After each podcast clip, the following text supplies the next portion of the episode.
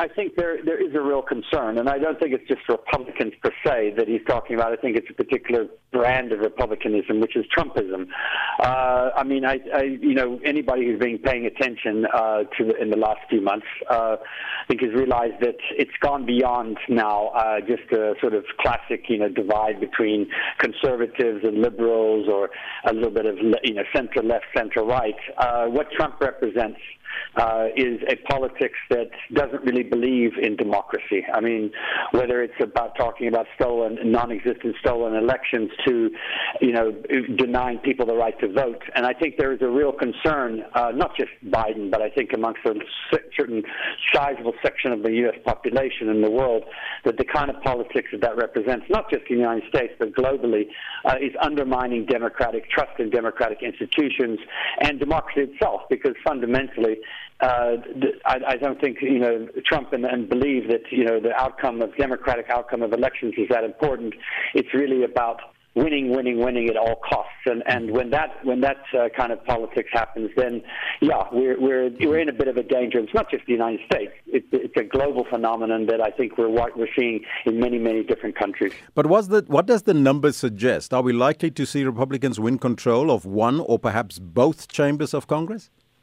Yes, yes, it is. It is quite likely because uh, there's for two reasons for that. One is historically in, in midterm elections, and uh, for people who don't know, you know, the the midterm elections are every two years when Congress, all the seats in Congress and the House of uh, Representatives are up for grabs, and a few in the Senate because Senate seats uh, depend on their every six years. So some of them come due uh, at, at particular points in time. So I think in this case you have all the uh, Congress seats up and about half the Senate seats.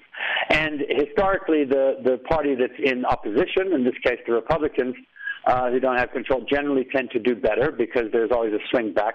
But I think also uh, because of what's going on in the United States at the moment. I mean, there's the economic crisis, the post-COVID situation, high interest rates, people are feeling squeezes, and generally speaking, they tend to take that frustration out at the polls against uh, the, the incumbent party, which is the Democrats. So I think we could see a swing. I think it's going to be very close.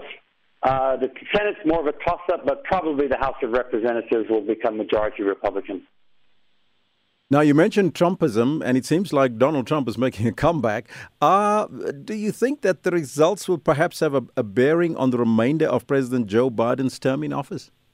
Absolutely. Uh, if the Republicans do uh, take control of one or both of, of the, uh, you know, the, either the Senate or the House of Representatives, what that means uh, is that it, it, would be, for example, like here with if you had Cyril Ramaphosa as the president, but the DA or the EFF controls the majority in Parliament. It would be very, very difficult for the executive and the and the president to in, enact their legislative agenda because it would be very difficult to pass legislation. Uh, it would be a much more rocky road politically because there will be constant fighting in Parliament and, and delays of, of kinds of programs and policies. So, yes, uh, if the Republicans, and they've, they've said as much. They said if we come in and we get back control, we're going to stymie your legislative agenda. We're going to try to block most everything you're doing. So if, if that's the case, what we see is we'll probably see a larger stalemate and increasingly Biden turning to executive powers to try to implement some of his agenda. Mm. Some Ukrainians are paying close attention to U.S. midterm elections. You indicate that worldwide there's, there's an interest there, uh, fearing that the Republican c- control of Congress would mean less support for their their war efforts against Russia. But what bearing will the outcome of these elections have on South Africa, if any?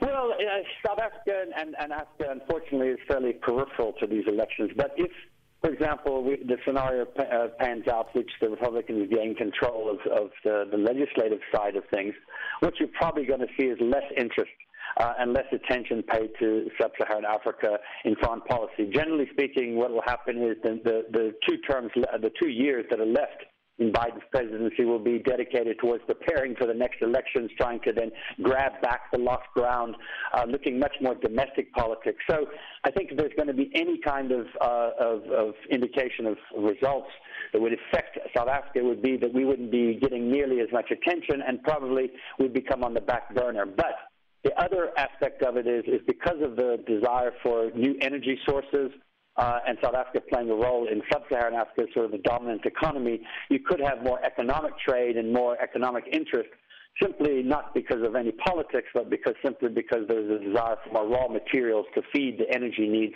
of the global north.